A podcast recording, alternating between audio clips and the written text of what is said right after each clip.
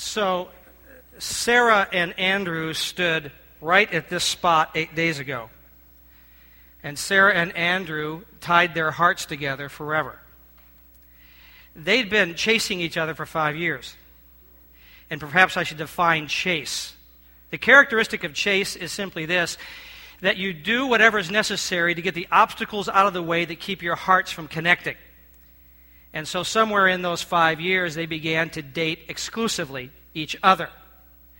So they would share their thoughts and they would share their dreams for the future, and others were not privy to those moments.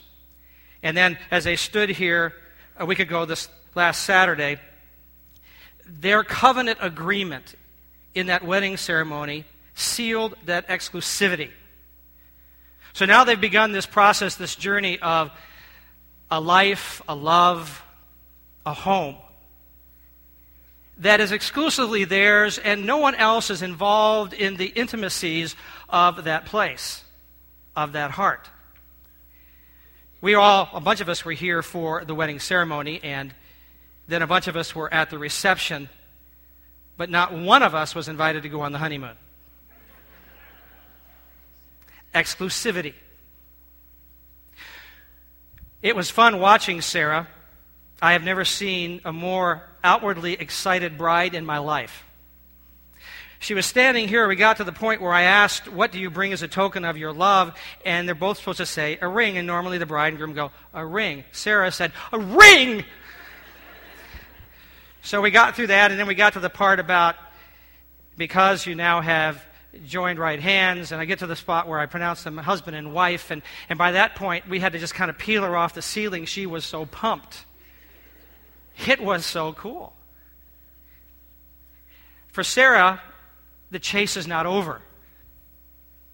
There's a continued process of that, of that heart and her and, and Andrew's heart coming together. And her living is living proof of that. So we've been talking in these last weeks about this the cross. The cross and the resurrection of Jesus, Him coming out of that tomb, are living proof of his great love for us. And we're excited about it. We're excited about it this morning. We sang about it. We jumped up and down about it. We, we, we, we worshiped about it. We're, we're, just, we're, we're, we're just pumped about it. But it's not over. We are still in the chase. We're still in the process of getting out from our lives any obstacle between God's heart and our heart joining together and uniting together. So if we love this magnificent chase that we're on, then our living is absolutely living proof of that chase. And that's the difficult part. Most people think a church gathering like this or a church is that sing about it, talk about it, pray about it, get excited about it, and then we're done. The toughest part is the living proof part. So when the church says to us, you can't get drunk, when it says you can't have multiple sex partners, when it says you've got to take care of your body and be healthy and you shouldn't be obese, when it says that you shouldn't work continuously seven days a week, we have a tendency to look at that organization and say, man, you guys are killjoys, you're prudes, you're legalistic. You're closed minded. You're lazy. And to that, Paul the Apostle would respond, then you have no idea what the cross and the resurrection truly mean. Our living expresses what we believe about the resurrection. What you did this week and how you did it is proof of what you think about the resurrection. And that's what Paul had in mind when he wrote these words to his friends in Corinth. And I want you to see them. They're on your notes. You can see on the screen. Paul's writing to the church at Corinth, 1 Corinthians, the sixth chapter. Don't you realize that those who do wrong will not inherit the kingdom of God? Don't fool yourselves, those who indulge, excuse me, who indulge in sexual sin or who worship idols or commit adultery or are male prostitutes or practice homosexuality or are thieves or greedy people or drunkards or abusive or cheat people, none of these will inherit the kingdom of God. And some of you were once like that, but you were cleansed. You were made holy. You were made right by God or with God by calling on the name of the Lord Jesus Christ and by the Spirit of our God. Paul says, I want you to understand that here's a list of things that breaks God's heart. Because he's been chasing us and made himself available so that we could find him. You say, but wait, wait, wait. I, you know, I see that list, but don't you know that God is love? And because God is love, that, you know, we'll mess up and, and we'll do some stuff, but at the end, He's just going to say, hey, everybody, come on home because I'm love. Well, I want to tell you that because of His love, the door is always open to home. But there are certain things that He will not allow happening in His home. And so, Paul says, here is a list, a sample list of those actions that are not, that are not allowed. And we say, but, but that's, that's judgmental, that's closed minded. I understand. I mean, you want judgmental and closed minded, come to my house. My wife will not allow me to chew my food and spit it on the floor. And I think that's rather closed minded. She will not allow me to take a magic marker and write profanity on the living room walls. And I think that's rather judgmental. She will not allow me to put polish off my hands when I polish my shoes on her white shirts, and I just think that's selfish. She will not allow me to raise emus in the sunroom. I know. And I'm not allowed to invite another woman into our bedroom to sleep with us. And I think that's rather judgmental and close minded. Let us pray.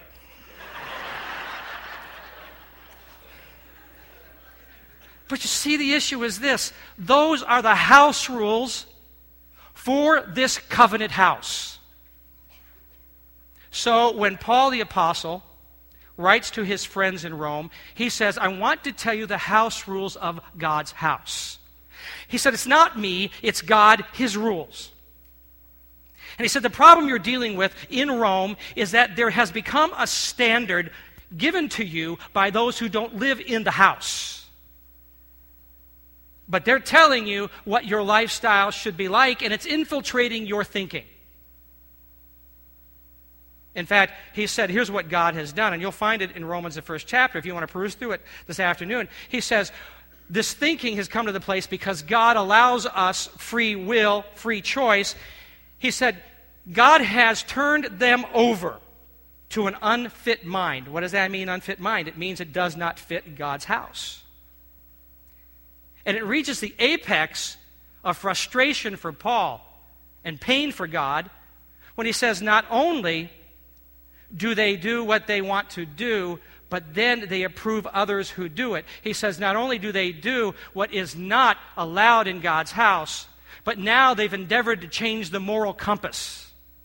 So that which is good now is bad, and that which was bad now is good. And it's infiltrated you. He said, The problem is the list I've given you, you think you can go out and have multiple sex partners and come and worship God, and it's all cool, but not in God's house. That you can live a life of, of gluttony, not in God's house. That you can, you can be drunk all the time, not in God's house. That you can gossip on other people and tear their, their reputations, not in God's house. In fact, Paul goes on to tell the Romans, he said, Therefore, if you have come in contact with the resurrection power of Jesus, then do not be conformed to this world, that unfit thinking, but be transformed by the renewing of your mind. Have a new way of thinking. So that when people look at you, they'll say, this is resurrection. See, when we think of resurrection power, we think, yes, in the end, when Jesus comes and gets us, we all have new bodies and we go. Yeah, that's resurrection power. Absolutely. Or because we prayed for somebody and they got healed, that's resurrection power. We leave it there. Paul said that when you come in contact with resurrection power, it will be seen in the fact that it will fuse through your thinking so that it affects your moral character. And people will look at the way you live and say, now there is resurrection power.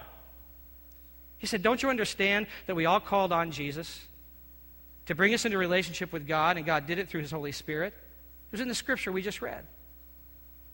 He said, as a result of that, He cleansed us. The word means that He totally wiped all the filth off of us. Don't you understand that's what He did? That He made us holy The word means that he put us in God's house.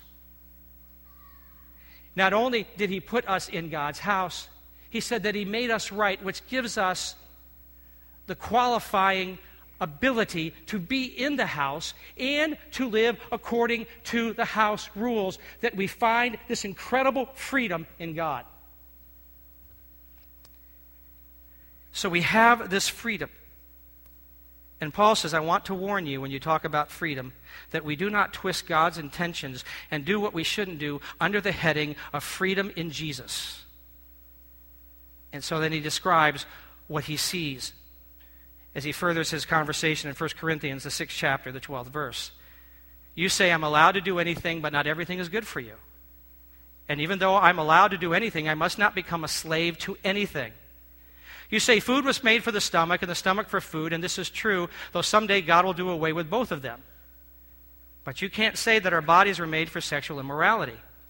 They were made for the Lord, and the Lord cares about our bodies. And God will raise us from the dead by his power, just as he raised our Lord from the dead. The Corinthians had already taken a slogan of Paul's and made it a theological statement and twisted his words. They said, Because I'm in Jesus, everything is permissible for me. So, you know, I've got Jesus in my life, and he forgave me for my sins, so I can just go do my thing because I'll see him forever. He said, I didn't tell you that. He said, I talked to you about the fact that things are permissible for you in those disputable matters of conscience, specifically what day you worship, what food you eat, what you drink. He said, those things, those are disputable matters of conscience, and he gives them instruction how we deal with that. But he said, when it comes to the ethics, the morality in our life, he said, My concern is this that your freedom will actually be the thing that enslaves you that you'll become addicted to being whatever you want to be because Jesus rose from the grave, that it will become that which enslaves you. And instead of enjoying what you should be enjoying, you're enjoying the freedom when you have lost the chase. When you have lost the ability to get all the obstacles out of your way so that the heart of God and your heart can join together. It's that whole garden thing from the very beginning. God took our mother and father and put them in the garden and said, You see all this freedom? You see that you can walk with me and we can have heart to heart connection. So I'm telling you, enjoy that, except for that right there. Don't mess with that because that will destroy you. It will come between you and me, so don't touch it. So we see the freedom that God has given us and say, I can do all this stuff because I go to church and I worship. And Paul says, all of that's great, but if you touch what is not to be touched, it becomes an obstacle between you and God. See, I, I can say to Pam, I'm free. And I am. I can raise emus in the sunroom. I can write profanity on the living room walls. I can bring a girlfriend into our bedroom. I can do that. But I can tell you in a very short amount of time, it will no longer feel like home. And you're invited to my funeral. because there soon will be an absence of a presence that made it home. Because those are not the rules of the covenant and she will distance herself from me. So I can say to Pam, but Pam, our hearts, no one has my heart but you. You have my heart. And the whole extramarital sex thing, that was just my body. It's just a body thing, and it's just casual sex. And she'll say to me, But don't you forget June 5th, 1976, when we stood there and you and I agreed to a covenant that that, that I got you and you got me. And when I got you, I got all of you, including your body. That's why Paul the Apostle would write to the church in Corinth and he said, You married people, you need to have sexual intimacy. And the only time you should really excuse yourselves from doing that is when you're in fasting and prayer. Other than that, understand that, lady, that man's body belongs to you, and Mr., uh, that lady's body belongs to you, so take care of each other because you have been joined as one. And so when I made a covenant vow to Pam, she got all of me, including my body. So when you stood before God and through Jesus Christ said, I want a relationship with you, I want to connect with you, Jesus stakes a claim on our bodies. He says, I want all of you. I'm just not taking part of you. I want all of you. And see, the, and these folks here in Corinth were arguing. They said, well, hey, look, food for the stomach, stomach for the food. It's just an appetite thing. And one day we're going to be put in the ground and it's all going to dissolve anyhow, so it's no big deal. It's not lasting, so pff, go ahead. And all appetites are basically the same. So, sex for the body, body for the sex. And so, great. And then one day we're all going to die and it's just physical. So, pff, no big deal. And Paul says, No, no, no, you don't understand. The body belongs to the Lord, to this one who rules and whom you've given your life to. What Jesus did on that cross was not, I want your heart. I don't care what you do with your bod. Because right after his resurrection, he shows up and, and he reveals himself to his disciples. And he says, Give me something to eat so I'll show you that I, this body is like your body in this respect that I eat. But then he just kind of walks through a wall, which we can't do. And he said, That's the resurrected body. It's different than your body, but it still is the body. And you got one coming. Christ's resurrection stamps the body as belonging to God forever. It belongs to Him. In fact, he says this I take my spirit and I put it in your body as a deposit of the fact that I get it forever. In fact, he calls this body the temple of the Holy Spirit. Therefore, it is not disposable. Jesus stakes a claim on your body. If he does that, then understand that resurrection sanctions our lifestyle. So we're all aware, especially in this region of the United States, that a certain NFL quarterback is in trouble. He's involved himself now where there have been two claims made against him for sexual assault. Those who have investigated said that there's not enough to go to court and prove beyond a reasonable doubt. But those also who have investigated said something has happened and it's not right.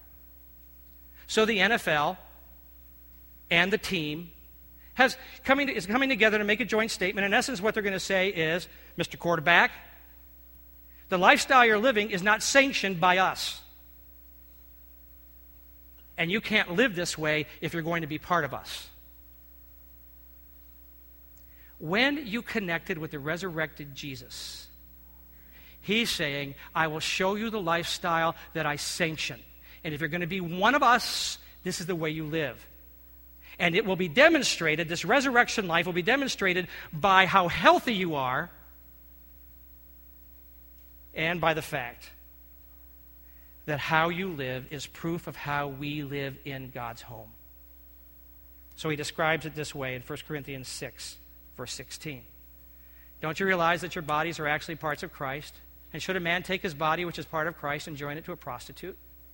Never. And don't you realize that if a man joins himself to a prostitute, he becomes one body with her? For the scriptures say the two are united into one, but the person who is joined to the Lord is one spirit with him. God loves what he created in marriage. He loves marriage sex. I've already told you that Paul gave words for God, said, hey, you two come together. He, he loves that part because when two come together in covenant relationship, the two shall become one flesh, and it's demonstrated in, in the physical act of what's happening in the totality of the person. Now, the amazing thing about the sexual act, the physical demonstration of what's happening in this whole relational covenant agreement, is this. The characteristic is this that if you're married, mister, and you're in Schenectady, New York, and your wife is in Savannah, Georgia, you can't have sex. It's physically impossible. Not the kind that God designed. You have got to be close to each other. In fact, for this to function, there can be no obstacles between you for that kind of intimacy. And in that moment, there's not only a physical connection, a touching of the hearts, a touching of the body. There is this, this spiritual dynamic between the two that become one with each other. God loves that. And He says, This is why I love it. Because it's a demonstration of how much Jesus loves His church and the intimacy that Jesus wants with you. that there would be no obstacle between you, that you'd be heart to heart, touch to touch. And at that moment that you do that, you take part of His Spirit and you become a temple of the Holy Spirit. So now let's get down to some very basics. If that is what God desires, and for us to be one with Him, and that happens in our intimacy with Him. And Paul says the danger is that there's a standard around you that's trying to infiltrate the home where God is and where you live. Then understand that what's out here you can't do and still be here. He explains it this way. And he uses a prostitute as an example, but it is intended to be sexual relationship outside of covenant relationship, marriage. And he's talking about sexual relationship with anybody outside of marriage. He's talking about everything that leads up to intercourse. He's dealing with oral sex, and you can either believe God or Clinton. You take a choice here.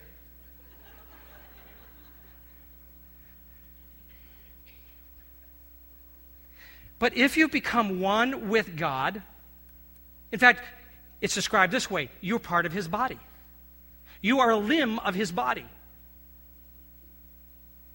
And Paul says, How can you take a limb of that body and join it to someone in a sexual relationship outside of marriage? Because when you do, that limb becomes part of that person. So, can you take what belongs to God and put it with a prostitute? Because when you say that, you're saying that Jesus would do the same. Not in God's house. He said, You can't do that. You, you, you cannot explain your way out of this. This is what God has intended. He said, Do, Don't you understand that when we've come into relationship with God through Jesus Christ, we connected ourselves to the resurrected body of Jesus, the one raised from the dead, and the body is for the Lord. And that's tough for us because we live in a culture that is just so anti Jesus in this respect. You're, you're going to be hard pressed to find any television program that honors what happens in God's house. You, you can't even go down the street and see a billboard that doesn't tell you sex, sex, sex, sex, sex, sex, sex, sex. It's, it's all there. So, how do you stay pure? Because the resurrected body says, here's how it is in Jesus' house, not how it is in the world's house. How do we keep pure? And I got to tell you, it's more than cold showers and an accountability person. It has to do with what Paul said the rethinking of the mind, where you put your mind. A follower of Jesus named John had this incredible revelation of what was going to happen in the end of the world. And in that revelation, because it was not chronological, there are a lot of things that he sees. And one of the things he says he saw was when Satan rebelled against God, and God threw Satan and his followers out of heaven. And in doing that, and in the explanation that John gives, he says, Now here's what happened to Satan, and here's how we fight him because how evil he is. And so he describes this in Revelation, the 12th chapter, the 10th verse, and here's what he says Now have come the salvation and the power and the kingdom of our God and the authority of his Christ. For the accuser of our brothers, who accuses them before our God day and night, has been hurled down. They overcame him by the blood of the Lamb and by the word of their testimony. They did not love their lives so much as to shrink from death. He says, So Satan has been thrown down to this earth, and here he corrupts it. Jesus shows up on this earth and says, He has tempted you. You gave way to him. You've given him authority over you in this world. I've come back to take that authority. And I want you to pray, Come your kingdom, be done your will on earth as it is in heaven. God, how we live up there with you and those, all that is happening where you live, we want to bring your house down here where your house is not. In my home or in my work or wherever that is, I want to bring that here now, you. And God says, okay, good. It's going to happen through you. I'm going to use you to establish my home in that spot. So, how do we live His house in this community? I want to give you some very practical steps this morning. The first is this according to this scripture we've just read fight temptation by Jesus' payment. God has put some very strong, legitimate desires in us, but they can be twisted, they can be changed so that they become extremely unhealthy for us. And that, I'll give a term called lust. And I like the way that Youth Specialties describes lust, and I think it's on your notes. It's simply this I like it becomes I want it. I want it becomes I need it. I need it becomes you owe it to me, which becomes never mind, I'll just take it. That's lust. So, how do we deal with that? How many of you have ever had lust in your life? Some of you say, He's going to call on me. I know He is. No, I'm not. So, how do we deal with that? What happens when we give way to that? Here's what they did to overcome the enemy. I recall a time that Pam and I both were working very hard, and, and she, she really keeps a clean house. She was raised that way, and she just does it. The house is just immaculately clean all the time. In fact, she looks at it and says it's dirty. In my eyes, it's just so clean, and it's just it's just a guy thing, girl thing, I think. And and so she was saying, I'm working all these hours, and you're working all these hours, and I don't have time to clean the house, and it's just I, I just hate this. And I, so I thought I'd surprise her, and, but I needed to check with her first. So I said, listen, next week, because we're both working so many hours, I'm going to hire somebody to come in to clean the house. I thought she'd love that. You know what she said? She said, no. I said, why? She said, because I don't have time to clean it before they get here. I said, I'm not sure you're catching the concept. She said, No, I'm not going to have anybody ever see the house this dirty. I'm cleaning it before they get here. I said, I'm not sure we're doing this right. Some of you sit here today and you say, I have so offended God that I don't want Jesus to see me. And if I can get myself cleaned up, then I'll present myself before Jesus. What do you think he's supposed to do? We have overcome the enemy by the blood of the Lamb. And even if it's habitual sin that you keep recurring and struggling against, and you say, oh man, that's the 12th time this month, I can't go back to him again. Why can't you? His forgiveness covers every sin. He didn't give you a quota. He didn't say, after six times, you're not covered. Satan wants to say to you, not covered. What I want to encourage you to do is the moment you know you have sinned, and, and whether you know all of a sudden it is more than deception, you went it with your eyes wide open, you go to Jesus and say, I need your blood to cover me. Because the longer it stays in there, the more ingrained it becomes. So I want to give you good news. If we confess our sins, He's faithful and just to forgive us for our sins and cleanse us from all impurity. And that scripture is in the context of talking to believers.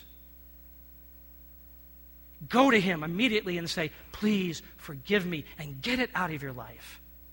The only way you're going to overcome Him is to apply that sacrifice to your sin immediately. Secondly, fight accusations by declaring the truth. Are you like me that when you sin, you beat yourself up emotionally and start to feel shame? You ever feel that?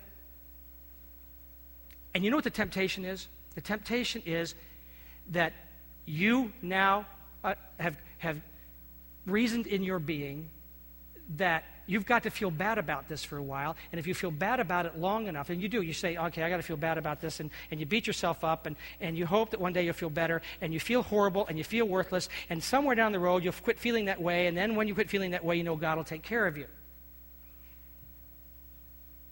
Then what's the cross for? If you can do this by yourself, then you don't need Jesus. And you don't need the resurrection. But you can't get rid of that. So, what we've got to do is we've got to say, here's what the scripture says. Look, the scripture said that Satan is not only a tempter, but he's an accuser. And he'll say to you, Jesus won't cover all of that. He's not going to cover you, but you need to feel guilty and rotten for a while. And Jesus says, No, I got you covered. So what you do is that you not only overcome him by the blood of the Lamb, but by the word of your testimony. And the word of my testimony is this I am a sinner. I messed up. But if I confess my sins, He's faithful and just to forgive me for my sins. I'm a new creature. And I start quoting all those things that I know are in His Word and are truth. And I begin to declare those things. And when I declare them and apply them, Satan has no place to launch from. You got to do it. Thirdly, there are those things that pretty deep in us and they're tough. We call them strongholds. Fight strongholds by killing bad thinking. The renewal of the mind. I appreciate the, the description of what a stronghold is by Neil Anderson, who says this Strongholds are negative patterns of thought burned into our minds, either through rep- repetition or through one time traumatic experiences. And we all got those things that just don't seem to go away. They're there and we battle them. So, how do we get rid of those? Well, I want to tell you, first of all, that you don't have the power to do that. Neither do I. But Jesus' resurrection power does, so I need to be where that power is. Because Jesus takes care of that. So what do I do? Well, let me give you some steps. First of all, meditate on who the Holy Scriptures say we are. Find out who He says we are and begin to proclaim those things. Paul said that we take captive every stronghold, every thought. So you take the scripture, and when Satan says to you, you know, you, you've got to do this habitually for the rest of your life, you say, oh, no, no, no, no, here's what the scripture says. When he says you'll never be forgiven, you say, oh, no, this is what the scripture says. When it says you're always going to have this attitude, say, no, no, no, this is what the scripture says. Meditate on it and let it take root in you. Number two, recognize that the Holy Spirit is already power filling us, it's already there. The, the resurrection power is already in you. Greater is he that is in you than he that is in the world. Paul the Apostle said to the church at Philippi, Continue to work out your own salvation with fear and trembling, for it is God who works in you to will and to do his good purpose. Meaning this, that when you decide that you want to change and you take that first step, it says God increases his energy in you and the desire to complete what you started. So, okay, Holy Spirit, Wipe the stuff out of me. Thirdly, remove ourselves from the possibility of temptation. Look, if you're having trouble with porno and it's on your computer, then either, if you're married, say, say to your spouse, check history every day, make sure. Or if you're, if you're single or you just can't do that with your spouse, then go to a site like Covenant Eyes. Covenant Eyes will register everything that is inappropriate and send it to somebody to look at, to let them not, not to look at the actual site, but to tell them you're on the site so that you're held accountable. And if you still can't do it, then get rid of the computer. Jesus said, cut off your arm if it'll save you. Get it out of there.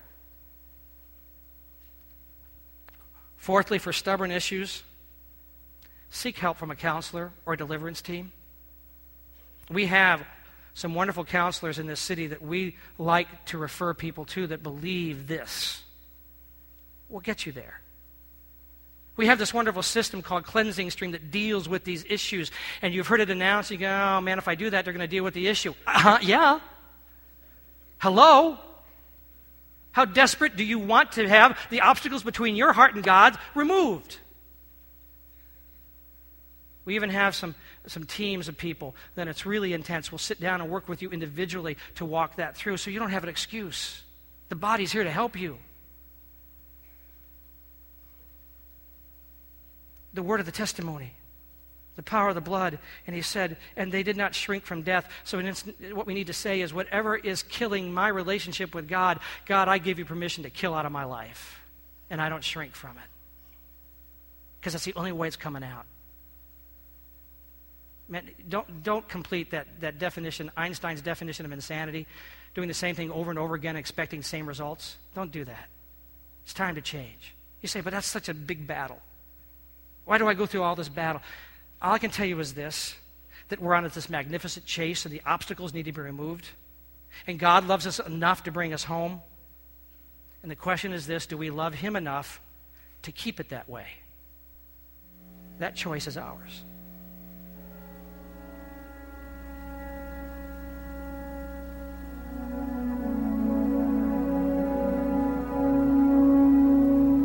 There's just one more thing that I need to tell you about. One day I found Jesus waiting for me at the door when I came home. And there was this, uh, this arresting look in his eye. As I came inside, he said to me, You know, there's a peculiar odor in this house. There's something dead around here. It's, um, it's upstairs. I think it's in the hall closet. As, as soon as he said this, I knew exactly what he was talking about. Yes, there, there was this small closet uh, up there on the landing. It's just a few square feet, and, And in that closet, in that closet behind lock and key, I have I have one or two little personal things that I don't want anyone to know about. And I certainly didn't want Christ to see them. I knew that they were they were dead, rotting things that were left over from my old life. But but I loved them and I wanted them for myself and and I was afraid to admit that they were there. So reluctantly I I went up to him and I said, "Let's go upstairs." But as the as we went up the stairs, the odor got stronger and stronger. And then he pointed at the door. It's in there. There's something dead in there. I was so angry. I guess that's the only way that I can put it. You know, I'd given him access to the kitchen and, and to the family room and, and to my living room and, and to my bedroom and, and even to my study. And, and now he's asking me about this, this little two by four closet. I said to myself, this is just too much. I'm not going to give you the key. Well, he said, reading my thoughts, if you think I'm going to stay up here on the second floor with this odor, you're mistaken. I'll, I'll just take my bed out to the back porch. I, I just can't put up with this odor. And then I saw him turn and leave. When you've come to know and to love Jesus, the worst thing that can happen is to sense that his fellowship is retreating from you. I had to surrender. Jesus, I'll give you the key, I said sadly. But Lord, you'll have to open the closet and to clean it out. I haven't the strength to do it.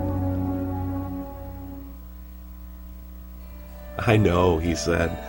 I know you haven't. Just give me the key. Please authorize me to take care of this closet and I'll do it. So I passed him the key, and he took it from my hand, and he walked over to the door, and he opened it, and he entered it, and he, and he took out all that putrefying, rotten stuff, and he just threw it away. And then he cleaned the closet, and he painted it, and he fixed it up, doing it all in a moment's time. You have no idea how awesome it is to have all that dead stuff out of my life.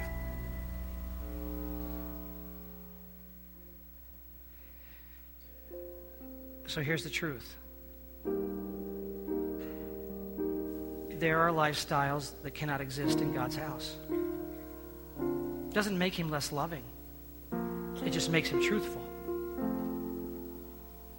And he doesn't leave us just lost in our stuff. His death and resurrection made it possible for all of that to be removed and cleansed. And now we've got to trust him to do it. Is there stuff there that needs to be cleaned out? And have you given him the key? Because his resurrection power wants to change you. So, in just a moment, I'm going to have you stand in a few moments and invite you that would like to just spend a little time with God and talk about this issue to come and spend some time here. Jenny's going to do some singing and leading us in worship. If you want to know more about a relationship with God through Jesus, about how to begin this process, stop by our information desk. We have a gift for you and some folks there that'll talk to you about that. But we want to help you in that journey. And this week, let the resurrection of Jesus be seen in the way you live. Because that's the proof. That is the living proof. We're on this magnificent chase. Will you stand, please? So now may you discover the joy of trusting Jesus